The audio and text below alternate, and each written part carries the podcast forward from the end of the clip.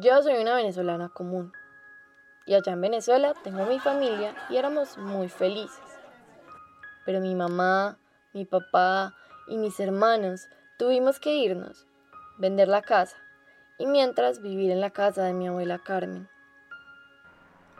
Cuando nos íbamos para Cúcuta, primero viajamos por bus y segundo pasamos por un río. Luego nos montamos en un taxi y duramos un rato.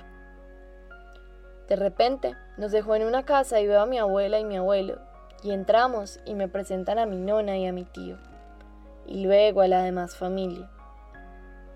Pasaron tres años y en cada año estuvimos de casa en casa, y llegamos a una y conocí a dos personas un poquitico mayores que yo, Sofía y Alejandra.